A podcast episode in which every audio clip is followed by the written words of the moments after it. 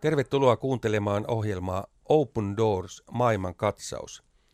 Tämä on ohjelma, jossa tarkastelemme kristittyjen vainoa eri puolilla maailmaa. Olen Jaakko Rahja ja kanssani täällä studiossa on Miika Auvinen, Suomen Open Doorsin ulkosuhteista vastaava johtaja. Miika, mitä se tarkoittaa? No käytännössä toimin kasvoina ö, Open Doorsin työlle Suomessa ja tuen vainottuja kristittyjä Open Doorsin kautta. Sain 2015 käynnistää Open Doorsin toimiston Suomessa, jotta yhä useampi suomalainen voisi rukoilla, tukea ja toimia maailman vainotuimpien kristittyjen tukena. Olisiko tässä yhteydessä paikallaan pari sanaa Open Doorsista? Mikä, millainen järjestö? Mistä on kysymys? Jo ilman muuta. Open Doors on siis kristillinen kansainvälinen järjestö, joka palvelee maailman kaikkein vainotuimpia kristittyjä noin 70 kohdemaassa. Vakavan vainon kohteena olevia kristittyjä on nyt tuoreimman World Watch List vainoraportin mukaan 365 miljoonaa. Eli määrä on kasvanut muutamalla miljoonalla per vuosi. Kyllä, viime vuodesta kristittyjen vainoa kokevien määrä on tilastojen valossa kasvanut jälleen viidellä miljoonalla.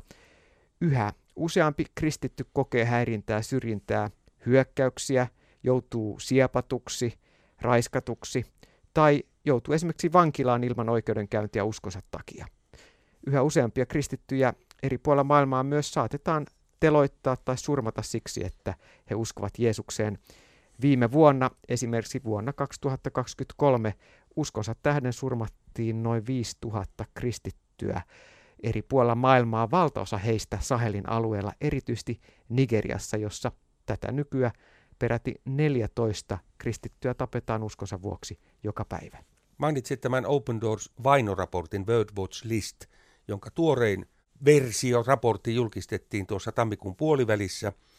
Tässä vainoraportillahan maat pisteytetään järjestykseen sen mukaan, kuinka vakavaa vainoa kristityt kokevat tietyssä Kyllä. maassa. Ja, ja listalla on 50 kaikkein pahinta maata. Niin, ykkösenä jälleen Pohjois-Korea. Yllättikö se ja miksi Pohjois-Korea on jälleen vaarallisin maa kristityille? Valitettavasti tämä ei yllättänyt. Pohjois-Korea, sen 26 miljoonainen väestö, on pitkään joutunut elämään Kimin dynastian vainon alla. Ja kaikesta huolimatta, vaikka kristityt ovat äärimmäisen vainon kohteena, niin Open Doorsin arvion mukaan kristittyjen määrä Pohjois-Koreassa on viime vuosina kasvanut. Kun vielä pari vuotta sitten Pohjois-Koreassa arvioitiin olevan noin 300 000, jonkun verran päälle 300 000 kristittyä. Paljonko tänä päivänä? Niin tänä päivänä arvio on noin 400 000. Eli evankeliumi leviää ja siitä huolimatta, että vaikka pelkkä epäilys kristillisestä toiminnasta johtaa siihen, että kristityt tai sellaiseksi epäilyt lähetetään poliittisina vankeina tai muilla syytöksillä työleireille Pohjois-Koreassa, niin yhä useampi henkilö haluaa tunnustautua Jeesuksen seuraajaksi. Mutta Pohjois-Koreassa tilanne tosiaan on se, että kristityillä ei käytännössä ole minkäänlaista vapautta uskonsa harjoittamiseen, on mahdotonta kokoontua yhteen ilman pidätyksen riskiä tai jopa teloituksen riskiä. Raamatun omistaminen Pohjois-Koreassa on edelleen vakava rikos, josta rangaistaan ankarasti. Viimeisimpiä muistutuksia tästä tilanteesta Pohjois-Koreassa oli esimerkiksi huhtikuussa 2023, kun viiden hengen perhe kokoontui yhteen rukoilemaan, joutui tässä tilanteessa ilmiannetuksi ja heidät passitettiin työleirille, eikä heistä sen koomin ole kuultu. Yksi meidän tietoisuuteen tullut esimerkki tästä mm. Pohjois-Korean viranomaisten toiminnasta kristittyjä tai sellaiseksi oletettuja kohtaan. He, kuten monia muitakin kristittyjä, pidetään siis vankiloissa ja työleireillä. Kyllä. Open Doorsin arvion mukaan noin 60-70 000 kristittyä näistä 400 000 Pohjois-Koreassa on. Anteeksi, 60-70 000? Kyllä, on, on näillä työ- ja vankileireillä. Se on, se on iso määrä. Se on iso määrä. Ja ihmisoikeuksia Pohjois-Koreassa tutkivan raportin mukaan kristityt joutuvat maan vankiloissa erityisiksi silmätikuiksi ja kidutetuiksi. Tämä raportti, joka julkaistiin vuonna 2022. Ja Pohjois-Koreassa kristittyjen vangitsemisajat on usein vielä pidempiä kuin muiden muista rikoksista syytettyjen, niin sanotusta rikoksista syytettyjen ryhmien. Ja silminnäkijät Pohjois-Koreassa ovat raportoineet, että kristittyjä on kuulusteltu kauemmin ja usein myös kiduttamalla.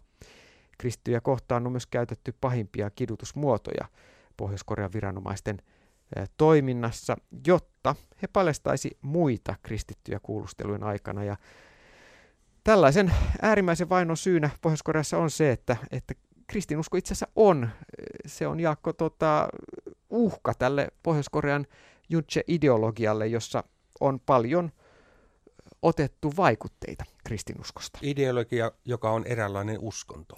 Se on uskonto. Voi sanoa, että Pohjois-Korea on itse asiassa maailman uskonnollisin valtio.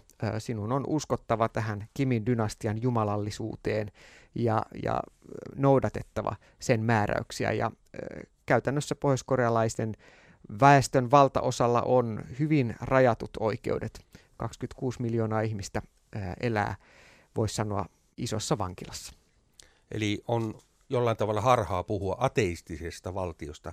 Se uskonto, uskonnollisuus, mikä siinä maassa ilmenee, on vaan, vaan toisenlaista kuin esimerkiksi kristinusko. Mutta jos ajatellaan tätä muutosta vuoden aikana, siis myöskin vuosi sitten Pohjois-Korea oli ykkösenä ja nyt jälleen tässä vainoraportissa, onko mielestäsi vainotilanne jotenkin muuttunut tässä mm. viimeisten sanotaan noin vuoden kahden aikana? Joo.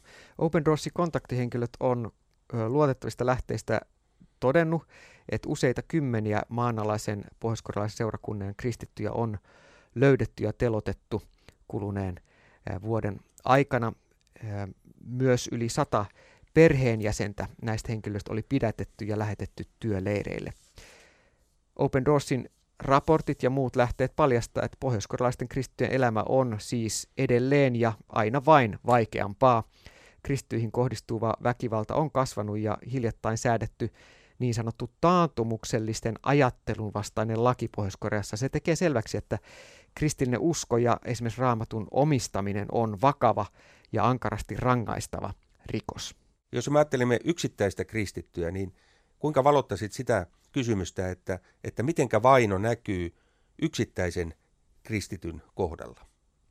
Erittäin valaseva ja, ja mua koskettanut äh, tilanne on esimerkiksi tällainen ö, nyt nuoren naisen Jihon tapaus. Hän oli vasta ö, nuori tyttö, kun ö, eräänä päivänä Pohjois-Korean virkapukuiset poliisit tunkeutu hänen lapsuuden kotiinsa ja penkovat talon ylös alasin, tutki kaikki laatikot, särkiastioita, kaivoivat äh, puutarhassa ympäriinsä, kunnes sitten sieltä löytyi, kun löytyikin muoviin kääritty raamattu äh, pihalle haudattuna.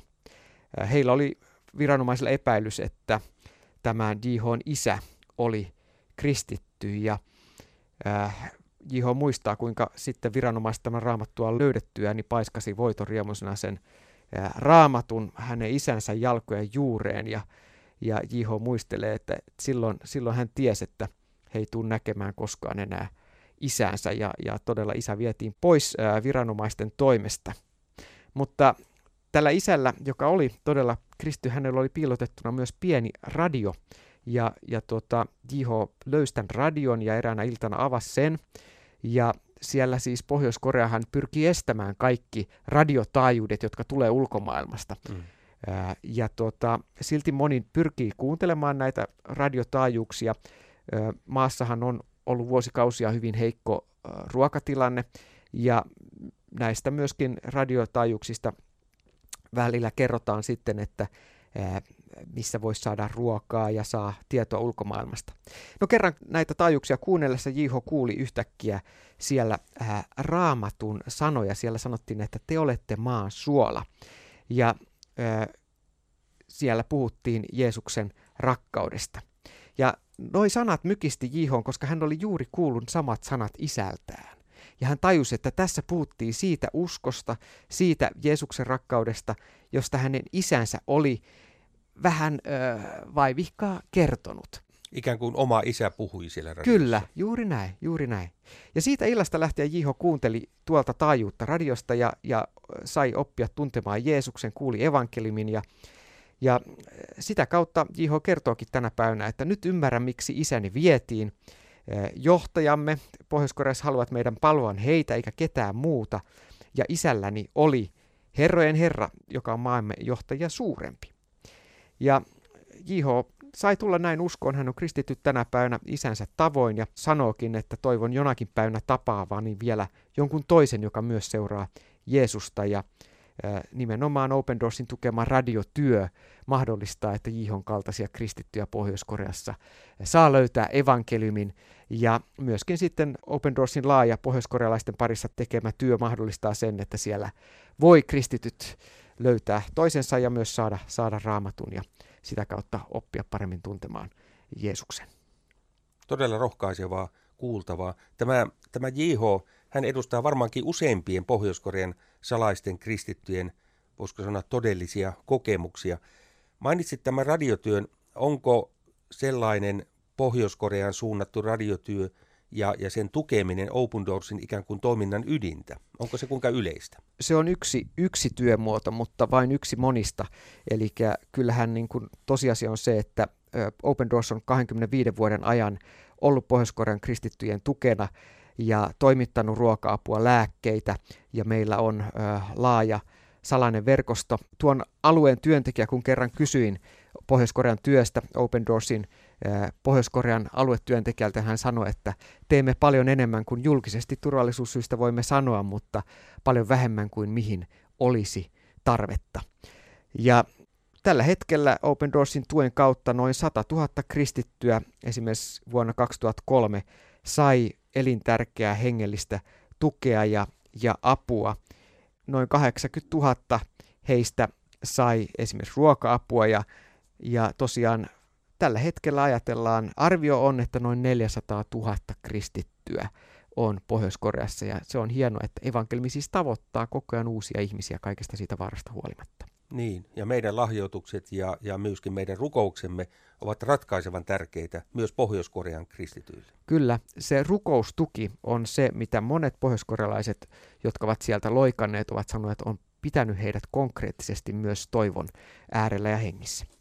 Näin me jäämme siunaamaan JH ja myöskin muita Pohjois-Korean kristittyjä.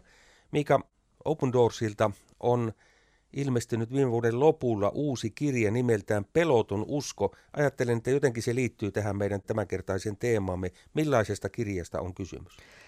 Mielenkiintoinen kirja, joka syventää muutamien raamatun henkilöiden uskon kamppailua ja sitä niin kuin taistelua pelon ja toisaalta rohkeuden välillä ja rohkaisee nimenomaan käyttämään meidän lahjoja Jumalan käytössä, Jumalan valtakunnan eteenpäin viemiseksi, tarttumaan haasteisiin.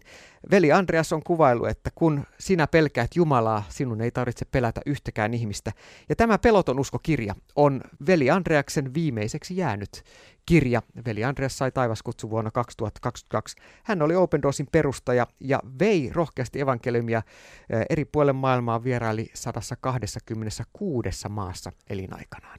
Osoitteesta www.opendoors.fi ilmeisesti voi tuota kirjaa hankkia. Kyllä. Mutta sieltä löytyy myöskin muuta tietoa kristittyjen vainoista ja mahdollisuudesta auttaa näitä vainottuja kristittyjä 70 kohdemaassa Open Doorsin kautta. Mutta siellä sivustolla siellä on myöskin mainittu tilaisuudet, joissa Open Doors edustaja on kertomassa ihan noin kasvotusten kristittyjen vainoista. Kannattaa käydä siellä sivustolla. Ystävät, kiitos siitä, että olit kuulolla. Muistutan vielä, että ohjelma on kuultavissa myös suoratoistopalveluista. Miika, meille vielä lopuksi rohkaisun sana raamatusta ensimmäisestä korittelaiskirjeestä, sen luvusta 15. Olkaa siis vahvoja ja järkähtämättömiä, rakkaat veljeni, ja tehkää aina innokkaasti Herran työtä.